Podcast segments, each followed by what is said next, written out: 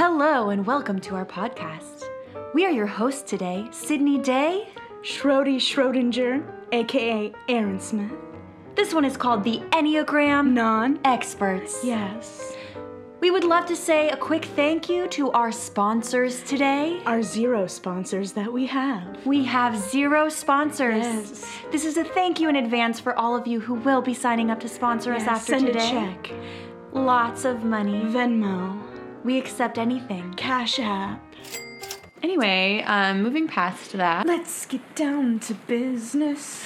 To defeat the Huns. Oh my gosh, we should start a Disney band. Yeah. Where we just sing Disney songs. I wouldn't be opposed to that. But we don't know all the words, so it's like not that good. But it's great. But that's what makes it great, because then people can feel superior because they know all the words. And they're like, oh, those idiots don't know the words. Do people really know words to the songs? I mean, some people do. I have listened to a song 1,000,000 times, and I still can't remember the words. Yeah, you're pretty bad. Yeah, I am really bad. It's crazy, my memory. It's just filled with, memories from when I was 4, but I can't remember things in the week.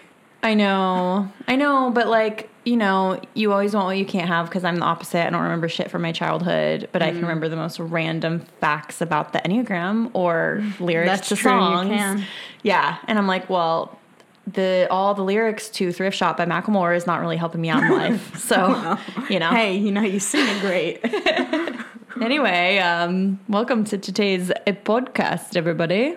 Yes. My name is Sydney, and I'm an Enneagram non-expert. And my name is Erin. Are you an Enneagram non-expert? On occasion, I like to dabble. Oh. Yeah. Okay. Maybe on Sundays. Just Sundays. That's it.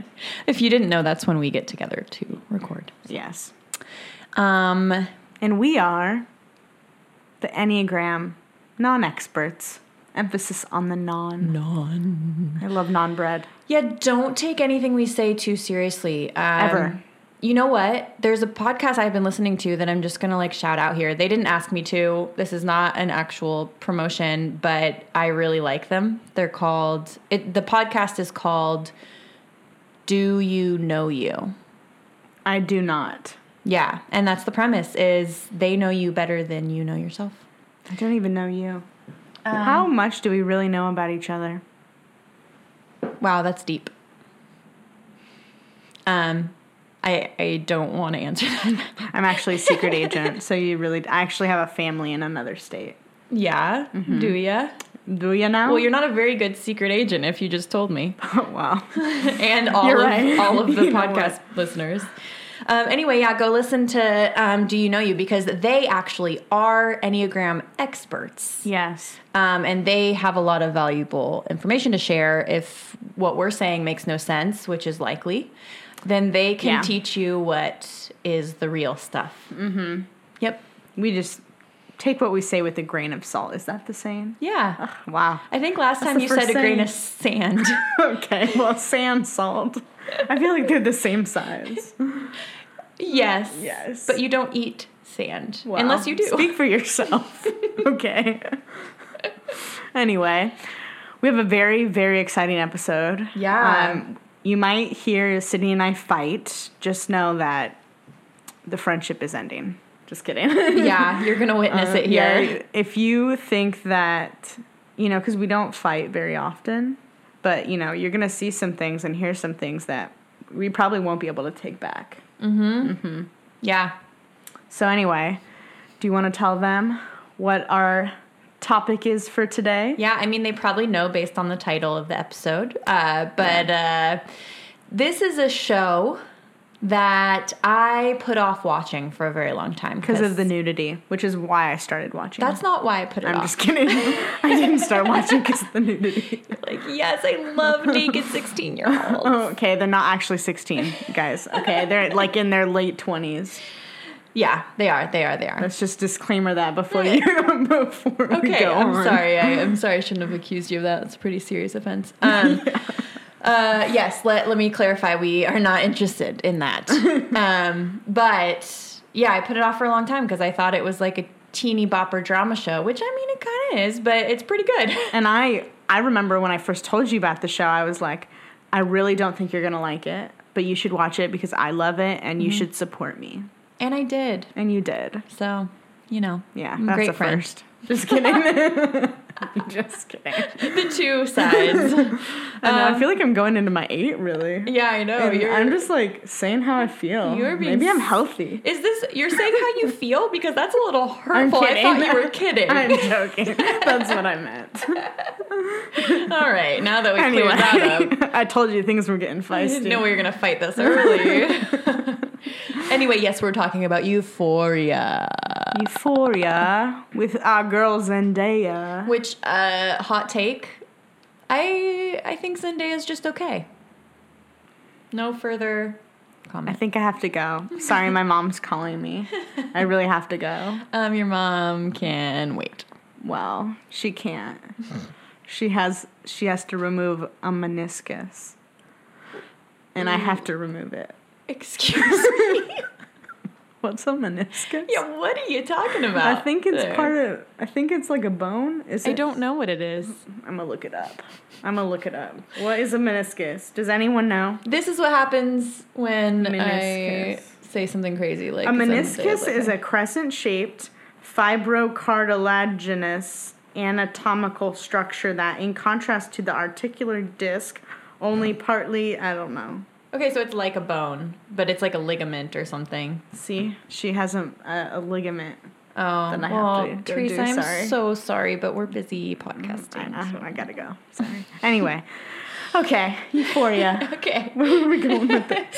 So today's episode, we are typing Euphoria characters. Yes. Where do we want to begin? Ooh, okay. Well, I think we should start with my favorite character, who Sydney obviously just hates. What? Zendaya. She's not a character, first of all. Okay. Rue. Sorry, I just have her name in my mind. Rue's your favorite character? No. Okay. I was just saying that to, you know, be a little sassy. Okay, interesting. She's not my favorite character. I don't know who my favorite... They're all very problematic. Yeah. But I think my two favorite characters, and I feel like you would agree with me, 1, 2, 3, Fez and Lexi. Yep. Yeah, we read each other's minds. So do we want to start with them? That's a great idea. Yeah. All right. Let's start it with a good note. Yeah, you know, why don't we? We're going to get more problematic as we go. Honestly. Okay, so Fez, okay. Let's just explain certain things about Fez before we reveal his number. I agree. He is, you know, a good drug dealer. In the nicest way. He really cares about people. Like, he doesn't want other people to get in trouble. He would rather get in trouble, but he also knows that sometimes you got to do certain things to survive in the world. Yeah. Well, and I want to start by saying, like, he didn't choose to be a drug dealer. The drug life chose him. There's this quote, actually, from a different show, Better Call Saul, that's really cool. One of the characters says, I don't know the exact quote, but he says something about, like, there are good criminals and bad criminals, just like there's good cops and bad cops. And it's interesting. It's like, just because you're a criminal doesn't mean you're a bad person. And I think Fez is the perfect example of that. Yeah. It's like, he's doing illegal things, but like you said, like, he has a good heart. Like, he cares about his loved ones. He's trying to protect people. He, he's trying to stay away from, like, the violent and harmful part of drugs, which you really can't stay away from, as we see later in the show. This will be full of spoilers, by the way. If you haven't seen all of Euphoria season 1 and 2, you know, go watch it and then come back. Yeah. So he's an interesting fella. He is very protective over his ashtray. Yes, Ash. Rip. Yeah, R.I.P. Ash. And Rue. We almost said Sydney again. So my initial thought on Fez was that he's a 9. Me too.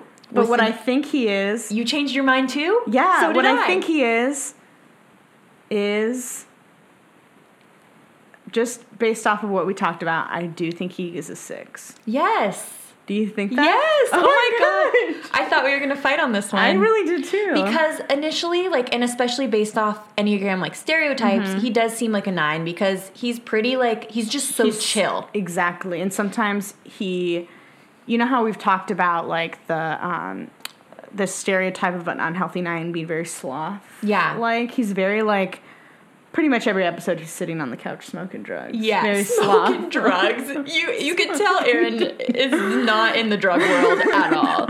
He's just what are you talking about? Drugs. He's like smoking weed. That's what I meant. Weed is a drug. Yeah, but we got to specify here because that's the other thing about Fez. He doesn't really do drugs. He just weed. Like, anyway, he just sells them. Yeah, no, because the stereotype, he very much fits for the 9, exactly. Yeah. Like, he's just, like, chill. He doesn't really... You know, he's just a little lazy, maybe you could say, and whatever, and kind of goes with the flow. But when you look deeper, what made me think 6 was just his fierce protection of those he loves and loyalty. And when you get to see him operate in stressful situations, like in season 2 with the whole thing, you know, the cops coming in at the end, them getting caught, what's her name with the big lips, living with him. And oh yeah, he becomes very, very, very, like, vigilant, and he's thinking ahead, and he sees, he's perceptive, and well, and the way he had all that anxiety when Rue was there and the drug guy came, because he was, like, freaking out that something was going to happen to her. Yeah. Because she was there when he was supposed to make an exchange with somebody. Yeah. And that part of him that really, like, stands up for the people he loves just feels so 6 to me. Like, when Rue's pounding on the door trying to get drugs from him, and he's just like, no. Like, he sets that hard boundary, and he says, no, like, I'm not letting you in. And I feel like a 9 might have, in that situation, sort of given in to the other person. Yeah. But he really stood his ground, and because he's so loyal, he cares about Rue so much that he doesn't want to see her die. Yeah. Yeah. Exactly. Yeah. And anyway, I feel like that's enough. I don't want to go on for too long. I agree. Lexi, I think we're going to disagree a little bit on. Let's talk about her character a little bit. Yes. Lexi, I feel like out of all the characters you see, is the least problematic. She's sort of like, in the first season, you don't really even notice her. She's like a floater. She would take she like gave Rue her pee so that Rue would pass it. Yeah. You know, which does give off very loyal vibes. Yeah. And she's very perceptive. Like, there's, you know, she's constantly watching people and writing it in the play and whatnot. And here's what I thought. Unless you want to talk more about her character. Yeah, I just want to say, like, her whole story throughout season 1 and 2, and then, I mean, she tells it at the end, so we finally get to see her perspective, is that she's always been kind of, like, in the background of all this drama, and she's watching and perceiving and taking it all in, but she's not actually, like, an active participant in it, and maybe doesn't feel like she's part of it. And you get the impression she doesn't want to be part of it, but there is a part of her, I think, when the play comes out, that she's like, look at me, notice me, like, I'm here. Yeah. And it's all about her, which I love. Yeah, and I matter. And so that's kind of her arc, is she's always just been there in the background going along with things and whatnot, until the end she's like, no, it's my time to tell you who I am, and here I am. So here's what I think, and I actually think we might agree. You just told me what you thought before this, and okay, anyway, no, did you change your mind since then? No, I didn't. You literally did. Yes. When I was downstairs. When we were downstairs. Here's what I thought, going through the character more, is in the beginning with her loyalty, I thought she was a 6, but she's very much a head type, which makes me think she's a 5. 6s are also head types. I think she's more of a 5. Okay. That's what I thought at first, and I changed my mind. I think she's a 9. Interesting. But the reason why, let me explain. I'm going to explain to the people too. Because, it's okay to be wrong. But I've been learning more about the Enneagram recently, and learning more about the instinctual, or not the instinctual, I'm sorry, the different centers. So body type, head type and heart type. So 2, 3, 4 is heart type, 5, 6, 7 is head, 8, 9, 1 is body, and how they kind of go through the world. And that's helped me kind of figure out a little bit about people, or at least, I mean, I don't know that I'm right, but it helps me inform my thoughts. The thing with Lexi, I think the 5 makes sense, but I also think it's based a little bit in stereotype of 5, which is that, like, they're just always watching, and she's a writer, and she likes to read, and so she must be a 5 because she's just, like, quiet and reading. And the more I thought about her, I'm like, the 9's relationship to their body type is, you know, the body type is instinct type. Like, they follow their gut. But the 9's response to their gut feelings is to repress. And so we see that happen. And the more I thought about it with Lexi is we see her do this over and over again. Like when her dad was on drugs or drunk or whatever and had to drive them. And Lexi was like, she knew it. This is wrong. This is completely wrong, but she repressed it because she felt like she had to. She's like, she had the gut feeling, but that's what 9s do. They go like, in order for me to be okay and be loved, I need to pretend this isn't here. And so she said nothing. She got in the car. She was scared the whole time, but she did it. She dropped her ice cream. And yeah. And so just, there's a lot of little moments like that with her that make me think, you know, I think a 5 would have said, Dad, I'm not getting in the car with you. This is not safe. They're a little more defiant, I think 5s can be, because they don't have that need to repress. They don't have that defense mechanism of repressing themselves. Their defense is to learn and gain knowledge. And so instead she'd say, hey, Dad, here's all the reasons why this isn't safe, and I'm going to call Mom, or I'm going to call a cab, or do what I know is correct and safe. But the 9 knows, but isn't going to speak up because in order to feel safe and valued, they need to just do what the other people are doing.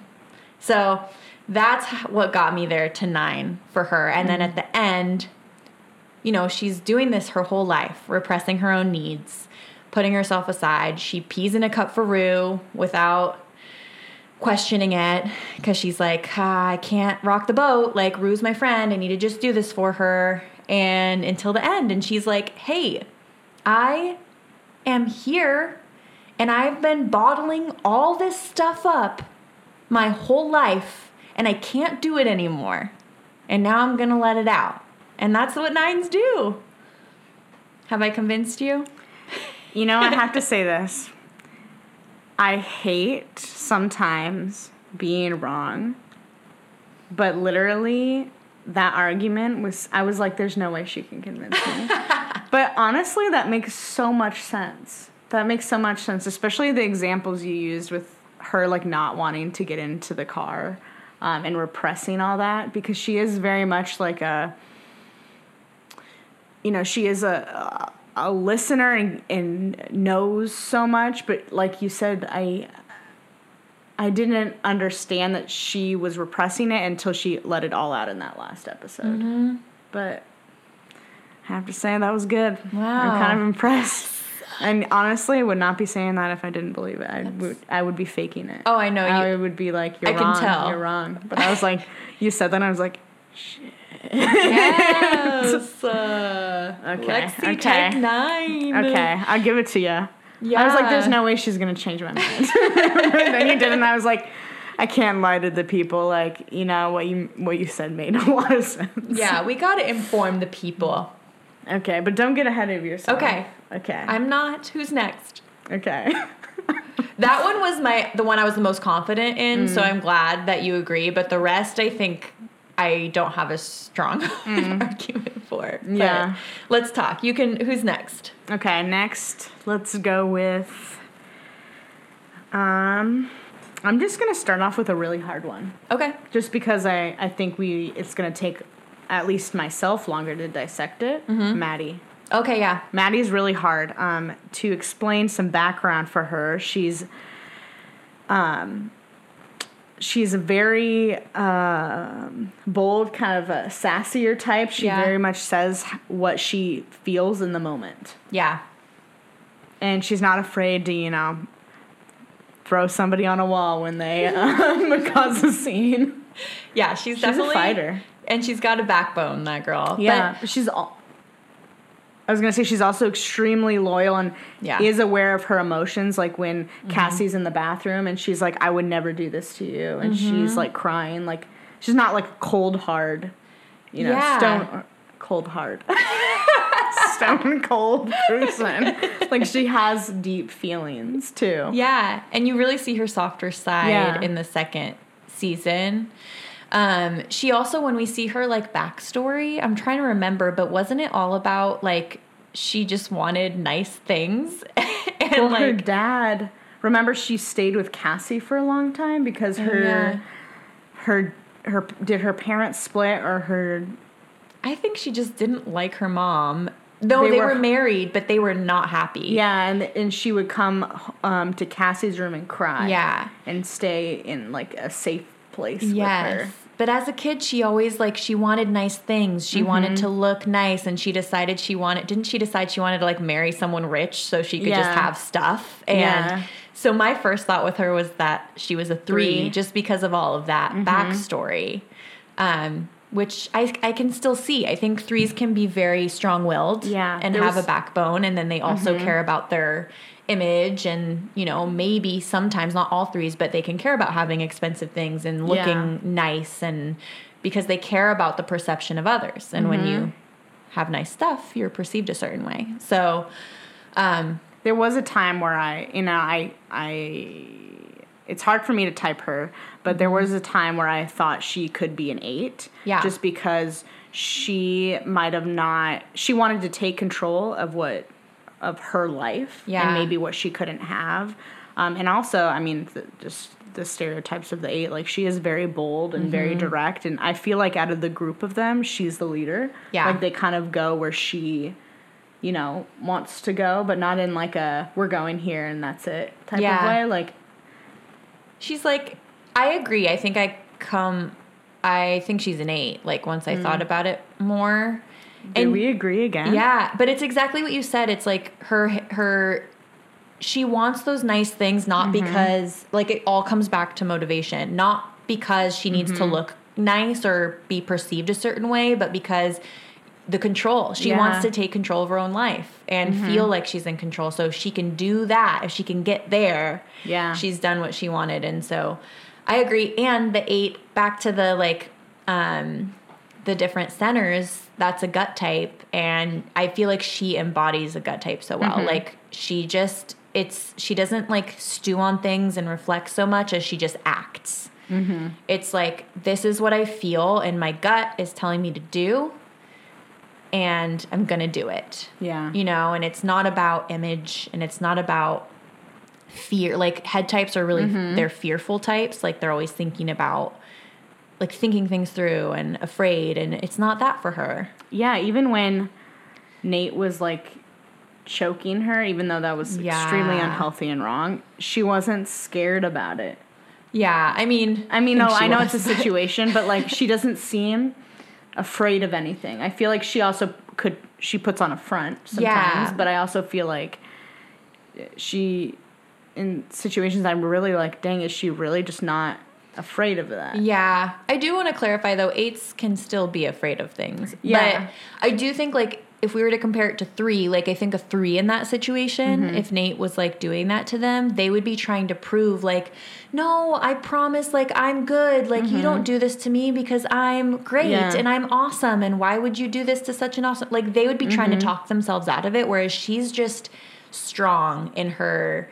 who she is. She's not going to try to beg. She's not going to try to stop him. She's just like, hey, like, this is who I am. You know, I'm glad we agree on that. Okay, well, that was actually easier than I thought. Yeah, I agree. All right. How about Cassie? Cassie.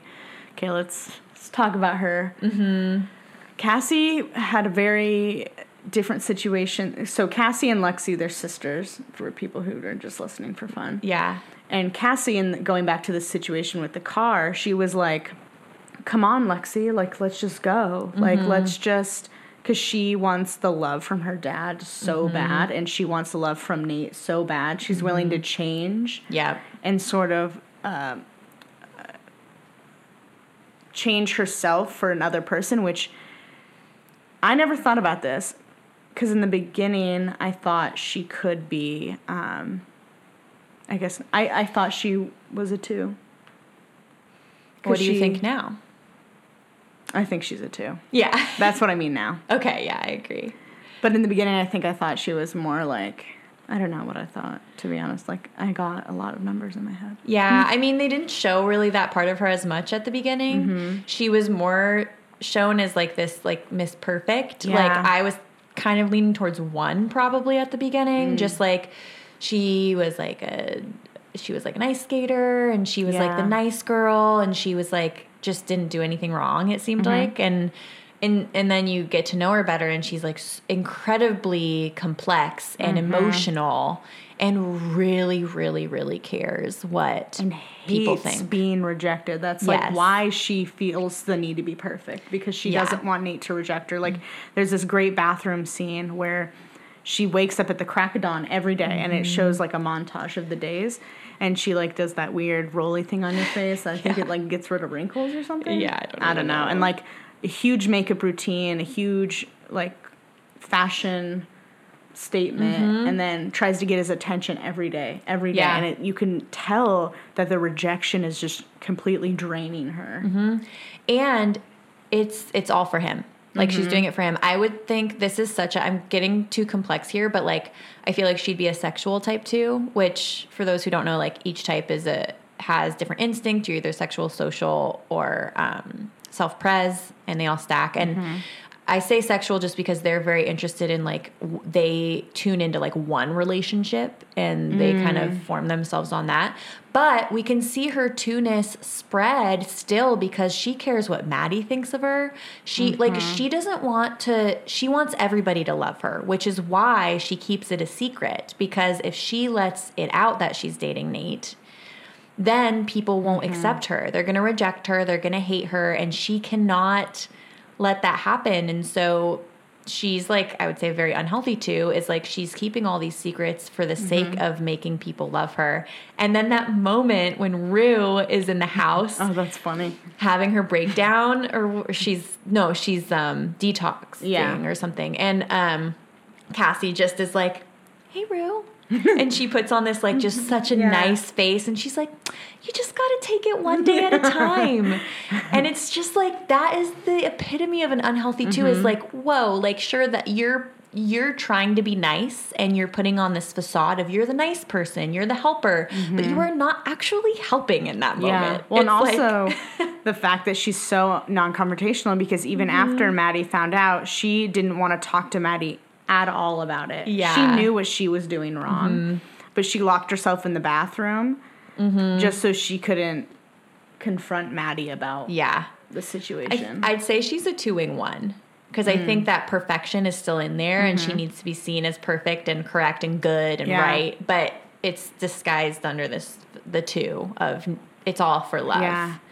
Dang, I can't believe we got another one the same. I know. I think it's the last time we talked, you know, I think talking about the characters, like doing the synopsis before helped. And also the fact that I can't remember shit. I know. Like, I really don't even remember what I had told you. I just think I was like, you're the stereotype. Like, this is this, you know, but going over it, like, I don't know. It makes so much more sense why these characters are those types. I'm like, how could I have thought of anything else? This is the only type. Oh my God. Anyway. Aww. So, who else we got? Jules and Rue. Yeah. And Nate, we haven't talked about. Do Nate for last. And Kat. Do we even care about Kat anymore? No. I think she's a 4. We'll just throw it out there. Okay. I agree. I don't even care. I don't even know. All I know is she is. Yeah. Well, all right. So do we want to do Rue and Jules next? Yeah. Let's do Rue. She's a hard one. She was really hard for me to figure out, because you have to remove you know, she's a drug addict and mm-hmm. she has a bunch of mental health issues. And so you have to remove that mm-hmm. in order to get to like who she actually is beneath all of that. And it's really hard to do that because her whole arc is about the drugs and the mental health. Yeah. And so, well, and it's also hard to remember. I mean, there's some scenes I want to reflect back on. Mm-hmm. And if you remember those in the play where you see what she was before all those, but it was, you know, more about, you know, Lexi's head of the situation than her own. So you can't really, you know, go back to what Rue's actual motivations were. Yeah. But, I think, like, to give a little background on her, Rue's, like, our main character, essentially, and her mm-hmm. whole story is, like, from the time she was very young, she kind of had some mental health struggles. She has bipolar, depression, mm-hmm. All this, just a bunch of stuff I don't even remember. And she was medicated at a really young age, which, again, makes it hard to type her because who is she underneath all that? Yeah. But, and then her dad died when she was a teenager. Which I think really triggered her drug problem. Yes. And so then she got very addicted. And used his drugs. Yeah. Mm-hmm. And that's her whole story. But beyond that, who she is as a person, I'd say she does rely on relationships with people. Uh-huh. She really, really cares about the people in her life, like Jules. But mm-hmm. it's also hard because with the drugs, like mm-hmm. she used Jules as her crutch, almost a punch.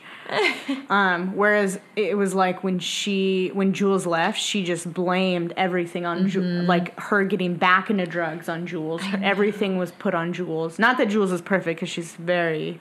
There, mm-hmm. we'll get into her. Yeah. But it's hard, and I'm just going to say what I thought she was originally mm-hmm. based on the stereotype mm-hmm. of the four. Oh, okay. Only because, you know, I think in her eyes, maybe she seems misunderstood. Yeah. In the sense that, you know, a lot of people just see her as this drug addict, and I think she, I don't know, there's... A deeper side. I don't know her motivation, so I can't go into it. But that was my original thought, was that she was a four. I could see four. I thought that too for a second. Where I landed was six, but the reason being, and the thing is, it's so hard to know again with the drugs and everything. Yeah. But the reason being is, I do think if you look at like her motivation.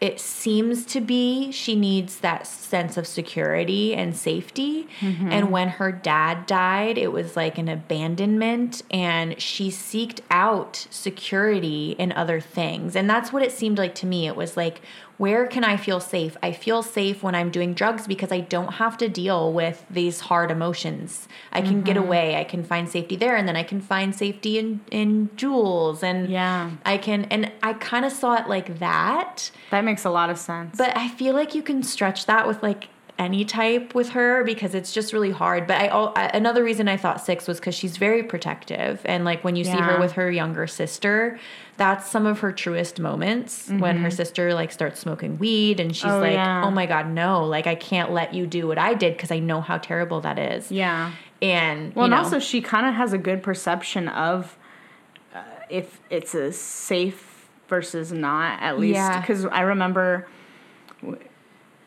and I really, sometimes I just think that I don't see things when everyone else, but when she's in that house with the woman who's been giving her all these drugs mm-hmm. and she's in the bed and she wakes up and she's like, I am not safe. Yeah. I am not safe. I need to climb out the window, but we don't see the parts that maybe mm-hmm. were, and I was like, wow, this woman's so nice. She's giving her a bath. She's giving, turns out she's like a sex trafficking, but you know, I never got that because, you know, I don't understand. Oh but, like, in that moment, I could definitely see a six where she's like, this is not a safe place. I need to find security. And she just runs with that limp. Yeah. That's the thing. And also she does this, like, sixes have two kind of ways of reacting to the need for safety and security when mm-hmm. it comes to other people. And it's either, like, extreme loyalty or mm-hmm. it's like shutting people out and seeing like, well, if you care, you can come to me and it's like push-pull kind of thing. And I think she does that with people. Like mm-hmm. she's fiercely loyal when things are going well, but if you give her any sign that you are not you know, there for her. She's kind of like a wall, and she won't let you in, and she doesn't tell you anything. That's what she did to Jules after Jules left, and then she felt abandoned. Of course, she went back to drugs, but then when they started dating after Jules came back, Rue was a closed book.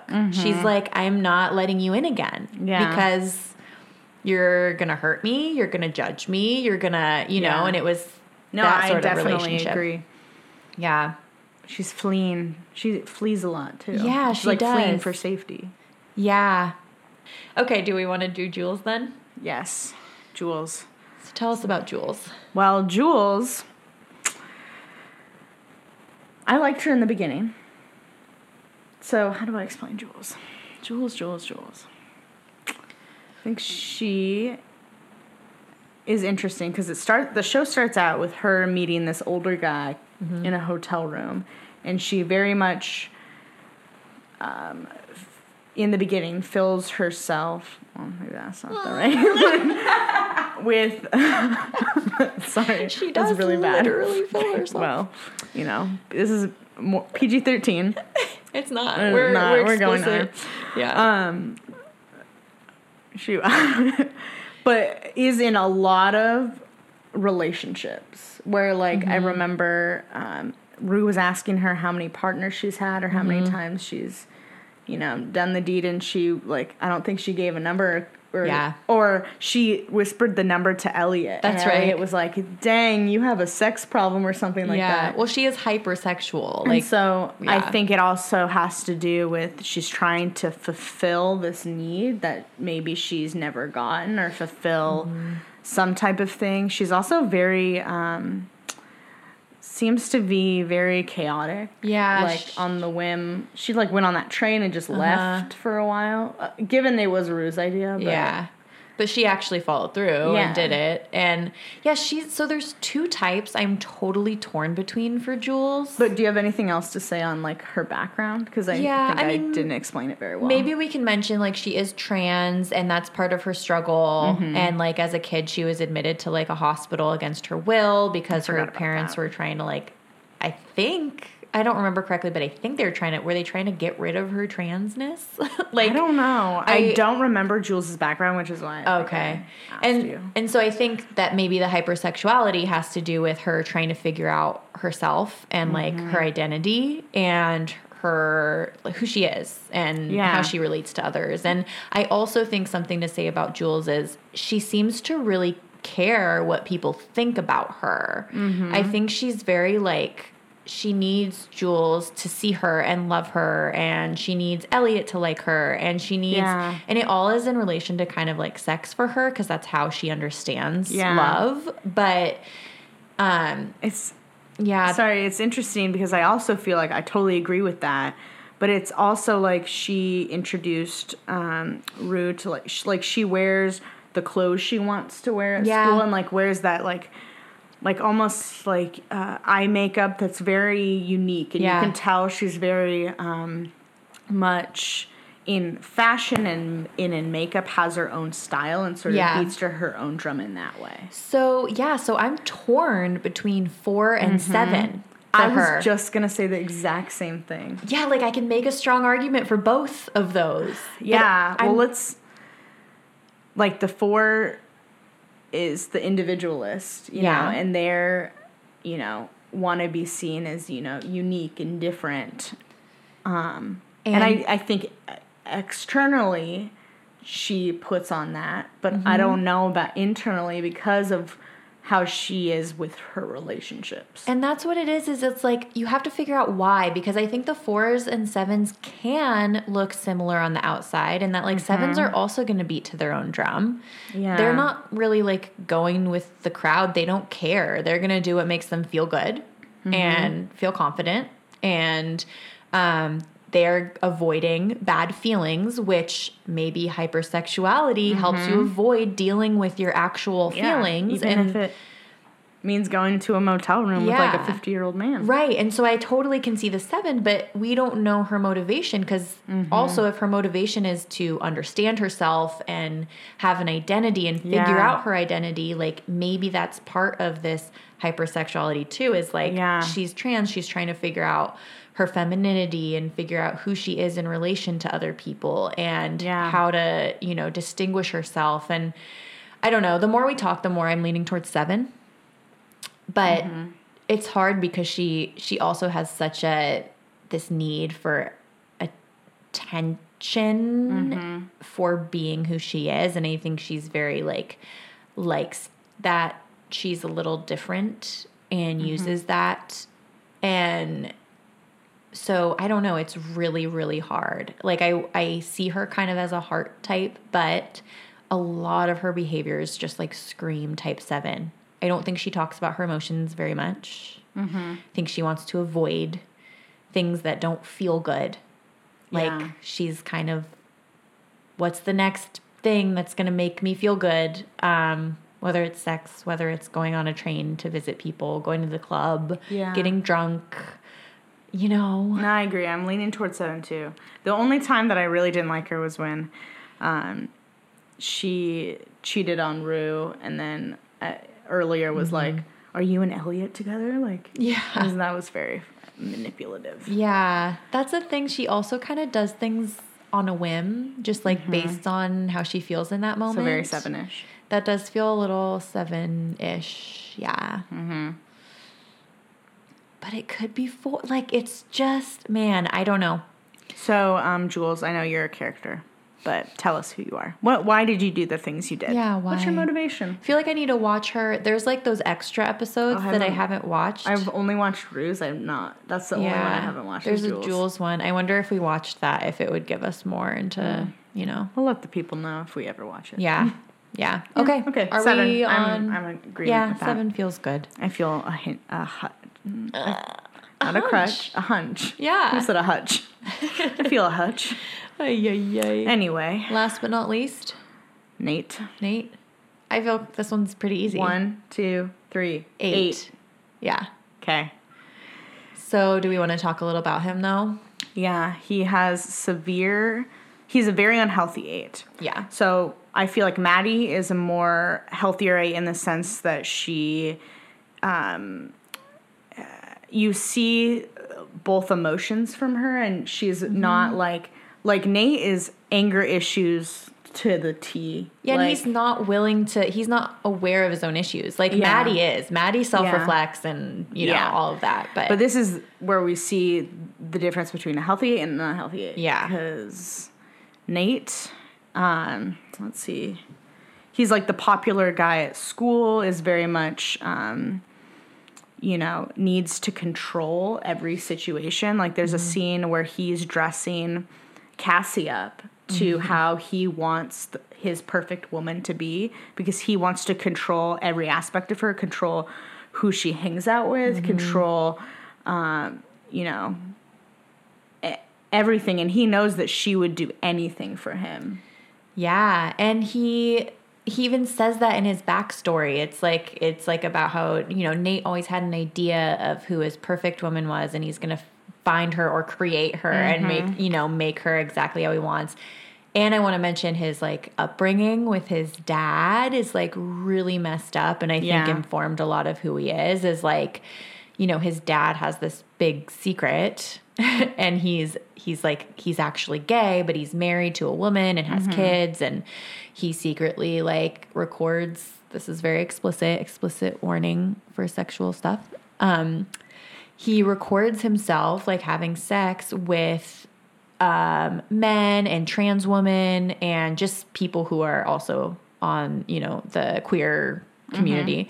And he records that, and it's like his little secret. But in public, who he is he's like a man. Like that's his facade, Nate's dad. And so he's teaching Nate. Is he the mayor or something? Yeah. He's like in public office? No, he just like owns a lot of the city, I think. Like he's real estate or something.